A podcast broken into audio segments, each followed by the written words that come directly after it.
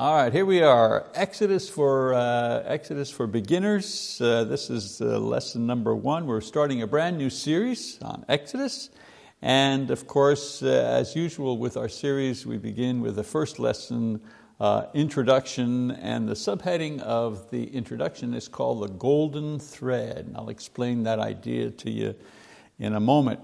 Uh, one of the resource books that I um, that I used for this study, um, Commentary on Exodus by D.A. Garrett. Uh, Mr. Garrett summarizes perfectly the difference between the books of uh, Genesis and the book of Exodus, but also the essential purpose of the book we are about to study, uh, which is the book of Exodus. Here's the passage in question, and I quote it Exodus is the true beginning of the story of Israel. Genesis is essential to the story, but it is a prologue describing the lives of individual patriarchs rather than the history of a people. With Exodus, we begin the story of the national entity called Israel. Uh, in other words, in Genesis, the scene is set for the story that the Bible has been written to tell. Uh, and that story, of course, how and by whom the natural world came into being. Uh, the details explain mankind's creation and purpose, fall into sin, and of course the consequences of his sinful state. Uh, Genesis also records God's promise of an eventual Savior and his selection of one man, Abram, who later became Abraham, through which he would send his Savior. And of course, uh, the book of Genesis finishes by focusing on the growth of this one man's family into a clan of 12 families, each led by the descendants of this one man, Abraham, who was originally chosen by God. Now, the book of Genesis covers a period of approximately uh, 2,200 years between creation and the arrival of Jacob and his sons uh, in the land of Egypt to join Joseph, his lost son, who had become second in command to Pharaoh. And we know that story, uh, we know that story well from Genesis. Now, during this period, the world began to be populated not once, but twice on account of the great flood in Noah's day. Again, all of this information is in Genesis. Uh, nations were formed, uh, cities were built, wars were fought, inventions, innovations, and languages were developed, creating a rich history of people and events uh, studied today by archaeologists and historians. The Bible, however, is only interested in these histories insofar as they intersect from time to time with the history and the progress of this one family began by Abraham, the man specifically chosen by God for a special purpose.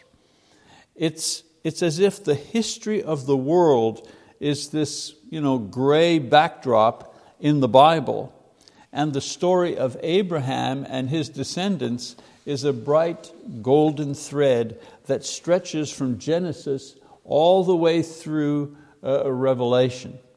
And no matter what is happening in the world, great or small, that golden thread is visible from its beginning with Abraham all the way through every chapter of history until it finds its natural completion and endpoint in Jesus Christ.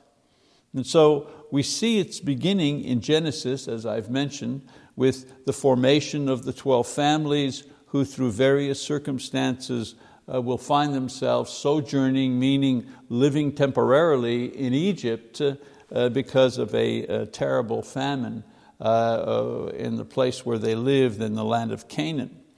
Now, in Exodus, we will follow that golden thread as we see that clan of families transformed into a nation and observe as that nation uh, as that nation comes to know the true God, the I am, the Jehovah God, who will now be their only God.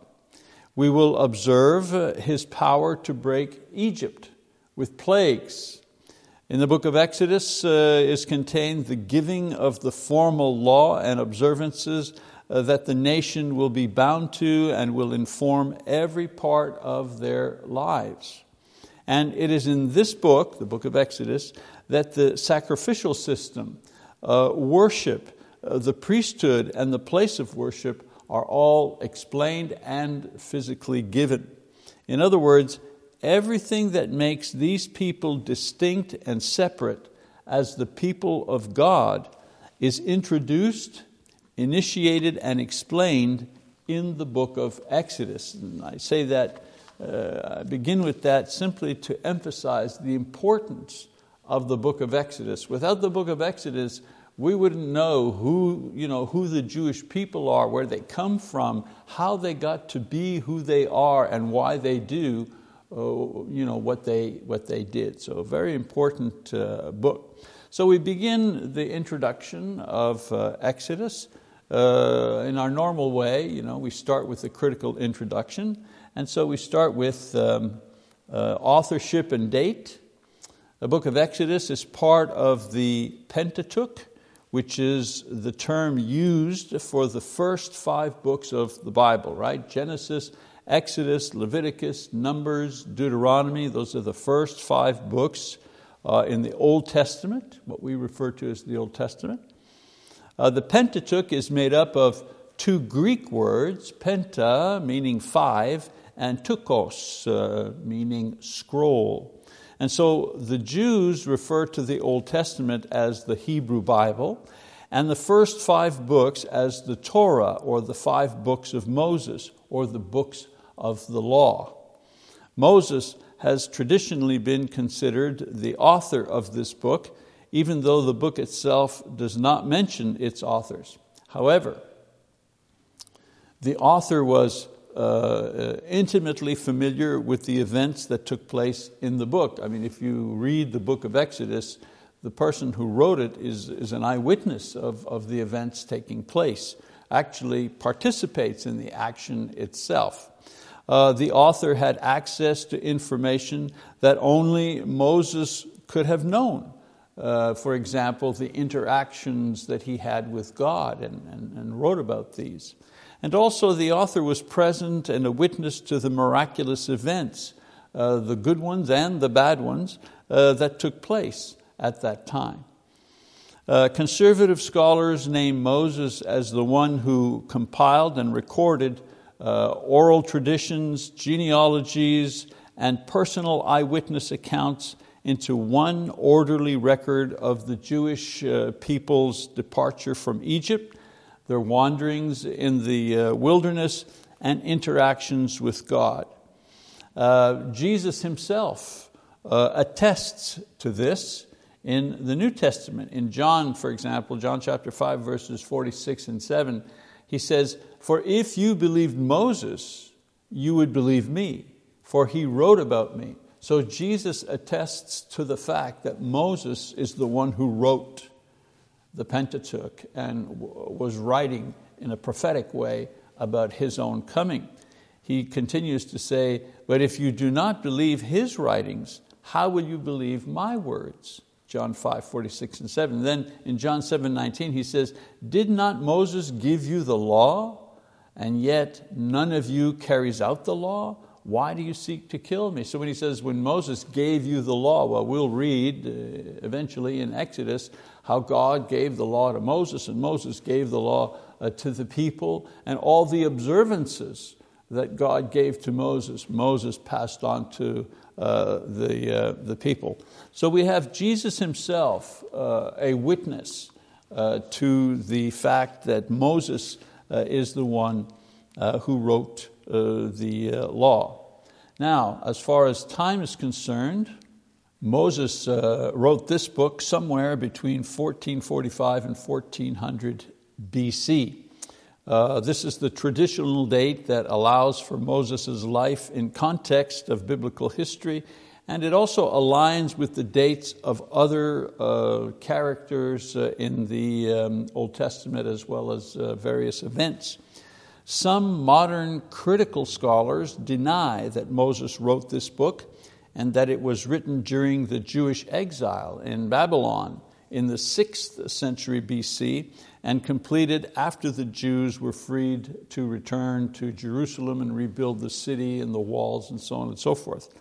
This particular theory, however, does not explain why Jesus himself attributes the writing of the law or the Torah to Moses, as we have read in John chapter 5, 46 and 47. So if, if you're to take this other position that Moses didn't write it, it was written later on, then you also have to deny uh, what Jesus uh, said uh, about Moses writing the uh, first uh, five books of the law. You know, it's like a domino effect. If you deny the first thing, you know, it bumps into other uh, proofs that appear in the Bible and eventually destroys your theory. Of course, a lot of the action takes place in Egypt, and so I think it would help us to understand a little bit about the country of Egypt at that time. Uh, the word Egypt referred to the uh, original name of the city of Memphis. Uh, I'm not talking about Memphis, Tennessee now, I'm talking about Memphis uh, in Egypt. Uh, the original name of the city of Memphis was Mansion of the Spirit of Ptah. And so the name Egypt uh, comes from the root of that. A little bit about the geography of Egypt. It is a country uh, in North Africa, an ancient country in North Africa. Um, the Nile River uh, made human habitation in Egypt possible. Uh, the river itself flowed from its source in the south, um, in uh, Lake Victoria, which is uh, situated in modern day Uganda and Tanzania and it flowed northward to eventually empty into the uh, Mediterranean Sea. There is a debate whether the Nile uh, in Egypt or the Amazon River in South America is the longest. You know, they go back and forth, but when we're talking about you know, the longest river in the world, we're talking about like 40 miles or something like that, a difference. So an amazingly long, um, an amazingly long uh, river.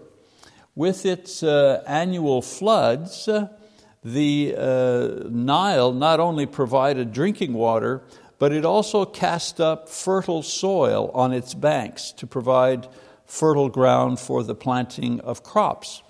This fertile strip adjacent to the river was called the Black Land, and the desert beyond it was called the Red Land.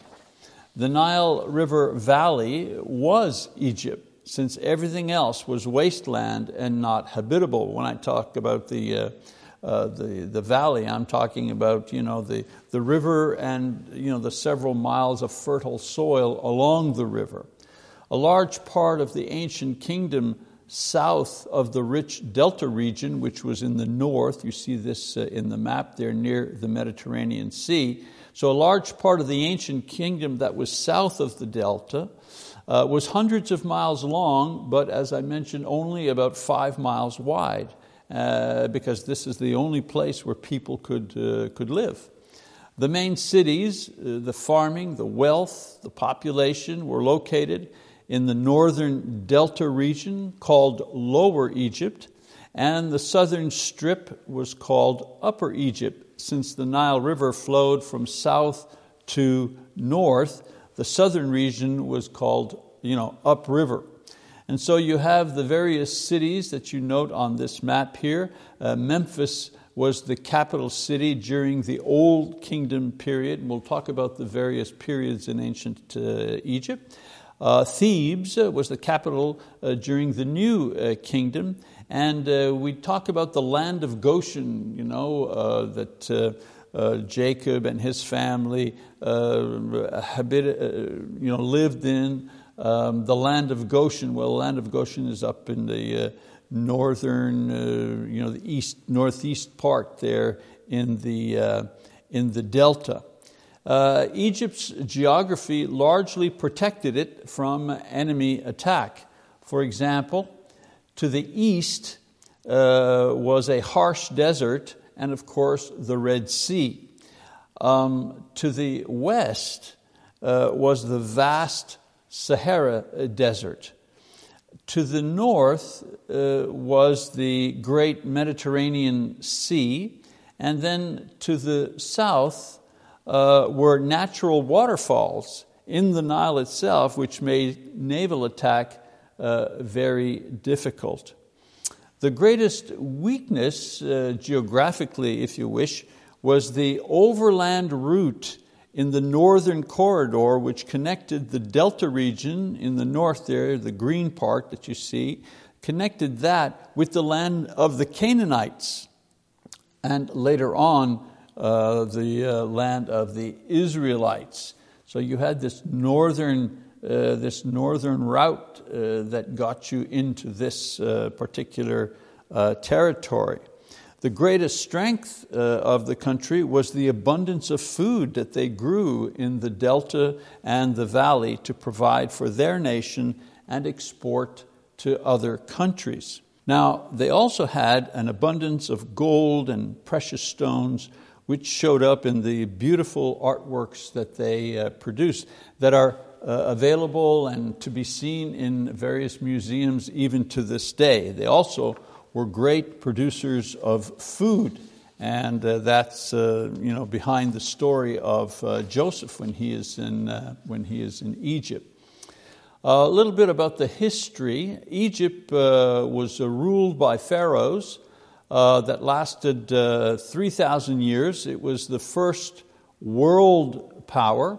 its history can be divided into 11 major eras and uh, in briefly reviewing these, we can also begin to see where Egypt's connection to the Jewish people appear historically. So let's take a look at the chronology of uh, ancient uh, Egypt.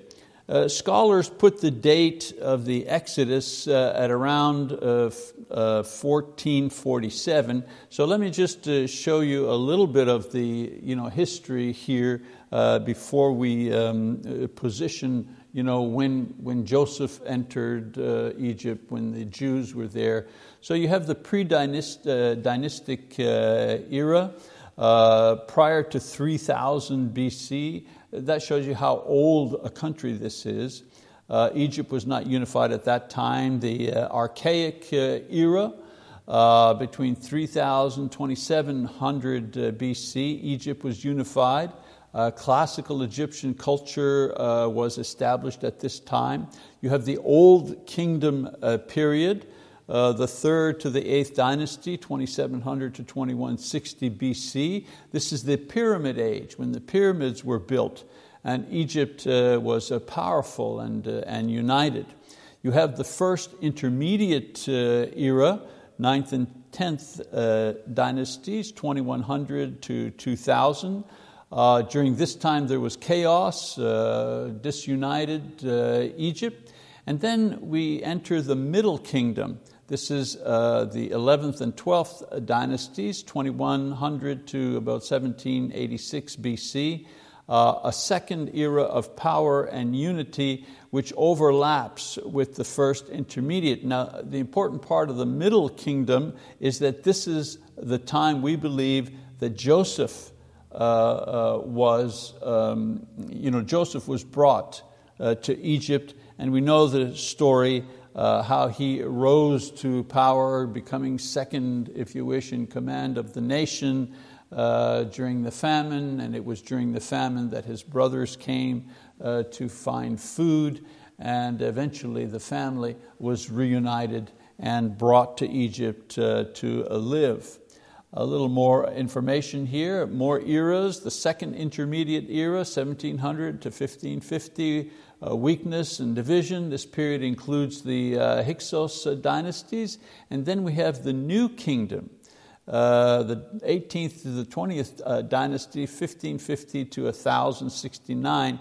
And this is important because Egypt's imperial age, the Exodus probably took place in the 18th or 19th dynasty. This is where the Exodus uh, took place. So uh, we can continue third intermediate, the state, uh, the state uh, Persian uh, era, the Ptol- uh, Ptolemaic period, and then the Roman period after 30 BC uh, there was a decline, and it was the end of classical Egyptian culture under Roman uh, domination. So, uh, uh, what we do know for sure uh, are the events and the sequence as well as the characters involved, uh, because God has preserved these as that you know, golden thread that spans human history and reveals the story of how He eventually saved mankind from the consequences of sin. The point I'm making is you have this ancient uh, nation and uh, it has you know, uh, so many eras and so many events uh, taking place uh, during uh, the 3,000 year history of this nation. And, and what we have in the Bible is just that golden thread, you know, two, two periods in their history. One where Joseph appears, you know, and then several hundred years go by, and then where Moses appears uh, to lead the people out of uh, Egyptian uh, bondage. That golden thread simply appears you know, a few times in their history and then moves on. And their history continues, but the Bible doesn't record it, the Bible doesn't even uh, refer to it anymore.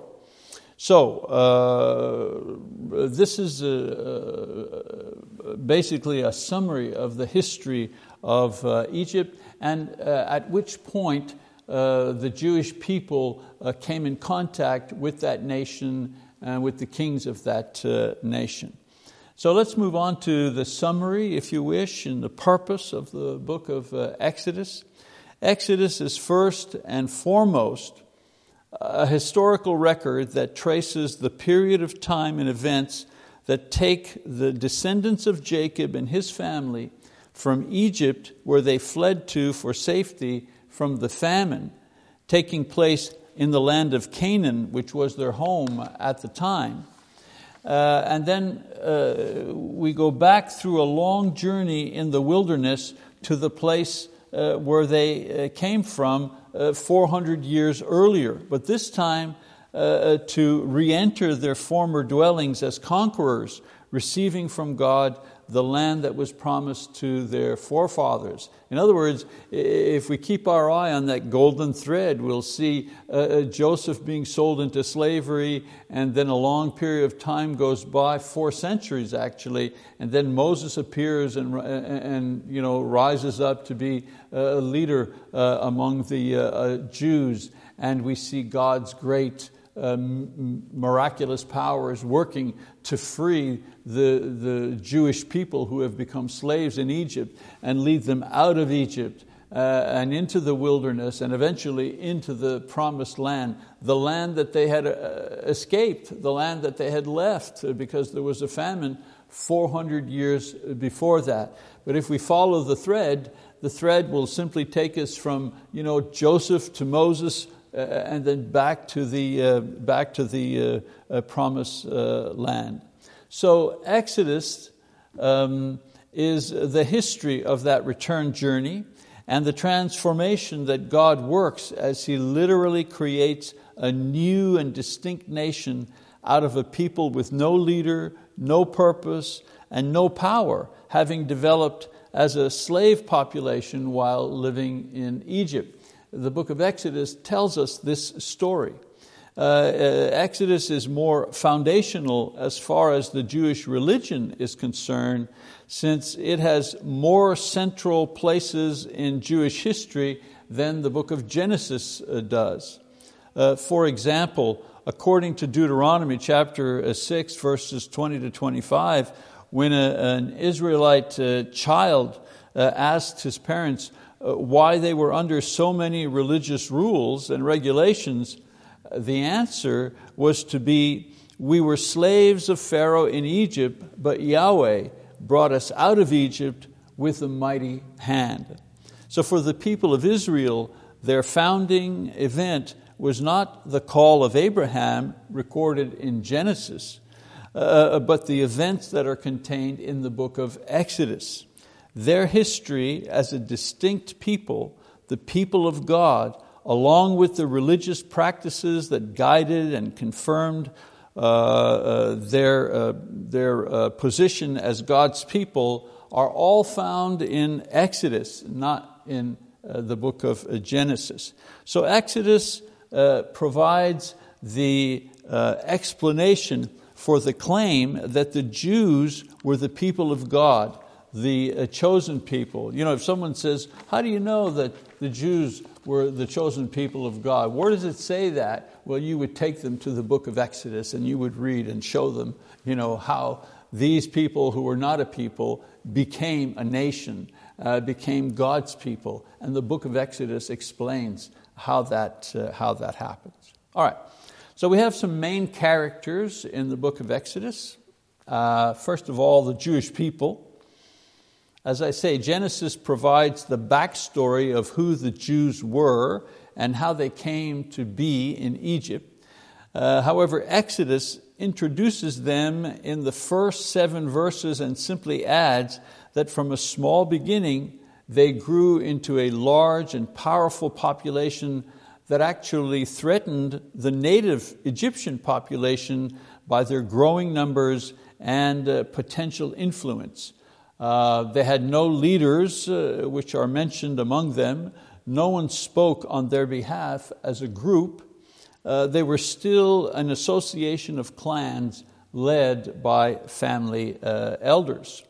Another uh, main character, of course, is uh, God Himself.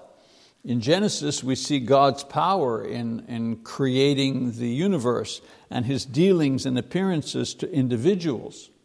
In Exodus, we begin to see other aspects of His being. He is, for example, the one and universal God. In Exodus 3, verse 15, God refers to Himself as the I am as the I am. And this sets him apart from every other God. Uh, he's also the God of wrath.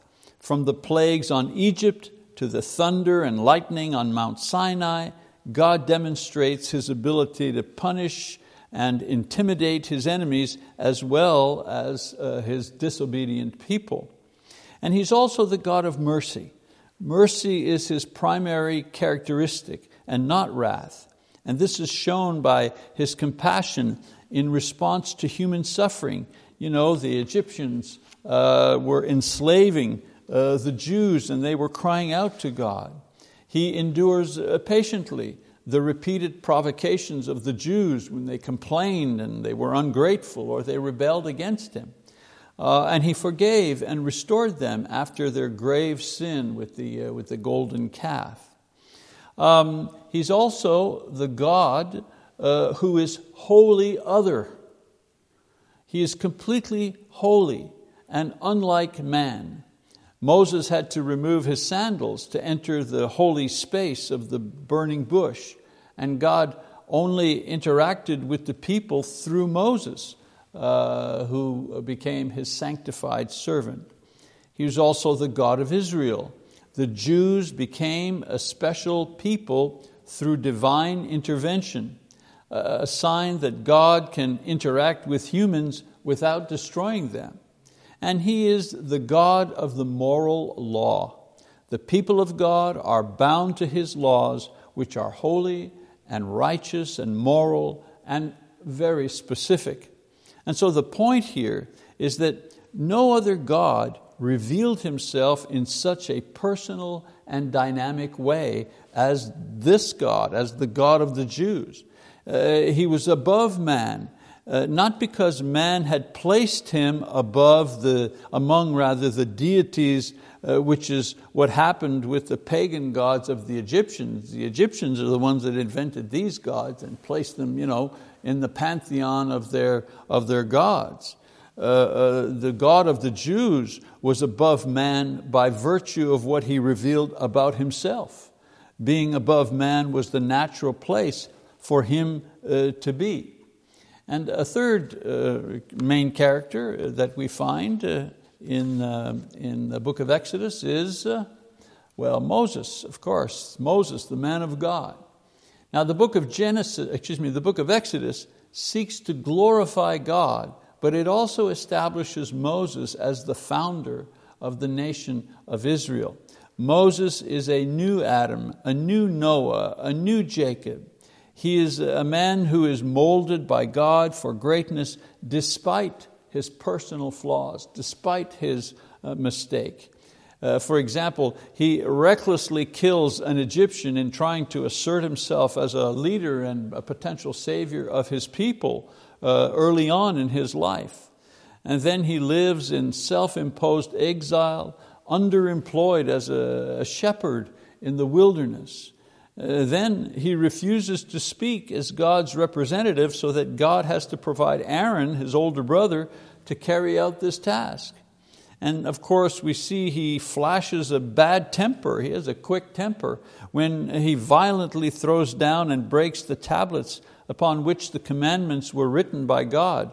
Uh, uh, uh, upon seeing the people worshiping the golden calf, he sees the people worshiping this idol, and he's so angry he throws the, the tablets that God Himself had written on. He throws them on the ground and they, they break. So uh, we see several times that his temper uh, gets him into trouble.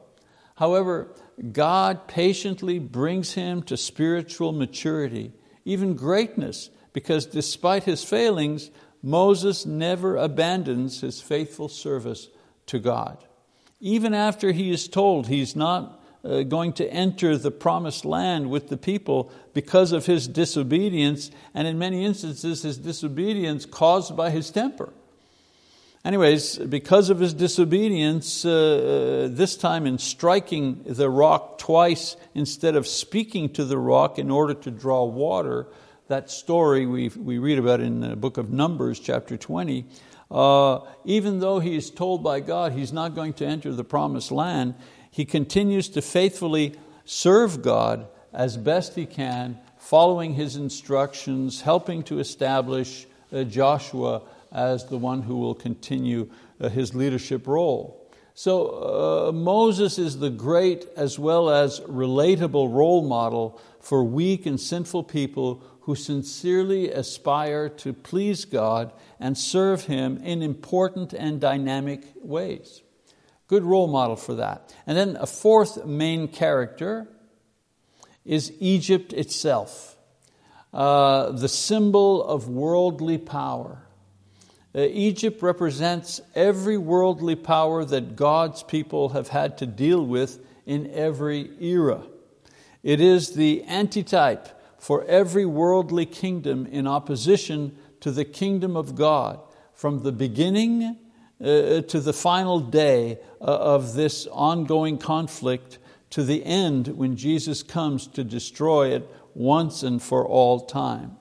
Worldly powers uh, worldly kingdoms uh, who worship gods of wood and stone, worldly kingdoms who concentrate power in the hands of few, in this case, in the hands of Pharaoh, worldly powers who oppress the righteous with slavery and murder and hatred and separation. Worldly kingdoms and powers who have a fixation on material prosperity as a major factor in decision making. Worldly kingdoms uh, uh, who uh, uh, are dependent on the power of the occult and the influence of dark power and legitimize this type of thing in their, uh, in their, uh, in their power. And worldly powers who represent and facilitate apostasy. You know, I've never seen a government that actually promotes uh, the belief uh, the belief and obedience to, uh, to uh, Jesus Christ. They're usually the other way around. So Egypt, just as every world power since, except perhaps in certain ways and for certain times America, Egypt featured these symbols of worldly kingdoms which were all on display in their dealings with the uh, Jewish people. They did all of the things that worldly kingdoms do to uh, believers. And so Exodus reveals for the first time the features of the king of the heavenly kingdom, as well as his power and ability to subdue and to destroy even the mightiest of earthly kingdoms and earthly powers. And so, from the beginning of the Bible, with the Egyptians and throughout the Bible, with the Assyrians or the Babylonians, all the way to the end of the Bible in the book of Revelation, where God's kingdom Uh, eventually defeats the greatest of the earthly kingdoms, and that was Rome, the story is always the same. God's kingdom on earth today, the church, will never be defeated by an earthly kingdom and will continue this winning streak until Jesus returns to finish the struggle with His judgment and final removal of the heavens and the earth, along with all the earthly kingdoms, leaving only one kingdom to exist and rejoice with Him in uh, eternity. And, and, we get to see God uh, working this plan uh, as we follow, as I mentioned, that golden thread that begins in Genesis and works its way throughout history, through the various kingdoms and through the various wars and happenings and uh, you know, uh, goings on of this, uh, this uh, world and the various nations. We follow that golden thread that will take us finally to the return of Jesus and the beginning of uh, eternity. And so Exodus uh, is uh, the story of the formation of an early stage of this heavenly kingdom, if you wish, which is the nation of Israel, and the defeat of one of the first of these earthly kingdoms, uh, which is uh, Egypt. And that is uh, for this morning, for this time, our uh, our lesson, our introductory lesson on the book of, uh, on the book of Exodus. Uh, next time we get together, we're going to look at the outline of the book itself, give us an idea of what's going on, the various activities taking place in the book of Exodus. And I would encourage you to read ahead. In other words, uh, this week, uh, uh, read chapters 1 to 10 in the book of Exodus because uh, in our method of study, I'm not going to, you know, this is not a line by line study, okay, where we get to read every line. We, we don't have time to do that in the number of lessons. Here, 13 lessons in this series. So we, we go from one section to another. And so I'm going to assume that you have read the material. Uh, I'm only going to read certain parts uh, of things, and it'll be much more edifying for you uh, if, you, um, if you read ahead. Also, I encourage you uh, to make sure you have your notebooks, the, the, the, workbooks, the student workbooks that you have, where you can take notes, and there's lots of information in that workbook that I don't necessarily refer to or don't have time to talk about here in class, but uh, the workbook has the extra information that you'll need, and as, uh, as everything with Bible Talk, you can download a free PDF copy of that uh, you know, on our website, BibleTalk.tv. Or if uh, you don't feel like doing all that, you just want to get the book, you can always uh, order it. Uh, I don't know, it's three or four dollars or something. And uh, they'll send it to you in the mail, and you'll have you know, a nice copy of it with a hardcover. And, but it'll be the same material that is contained inside. So I thank you for joining us for this first uh, lesson in the series. I want to thank uh, folks uh, who are watching online, uh, and in the same way, encourage you to, uh, uh, to download the workbook. if you're going to follow along with this, you'll find it to be very helpful. So, God bless you, and we'll see you next time. Bye bye.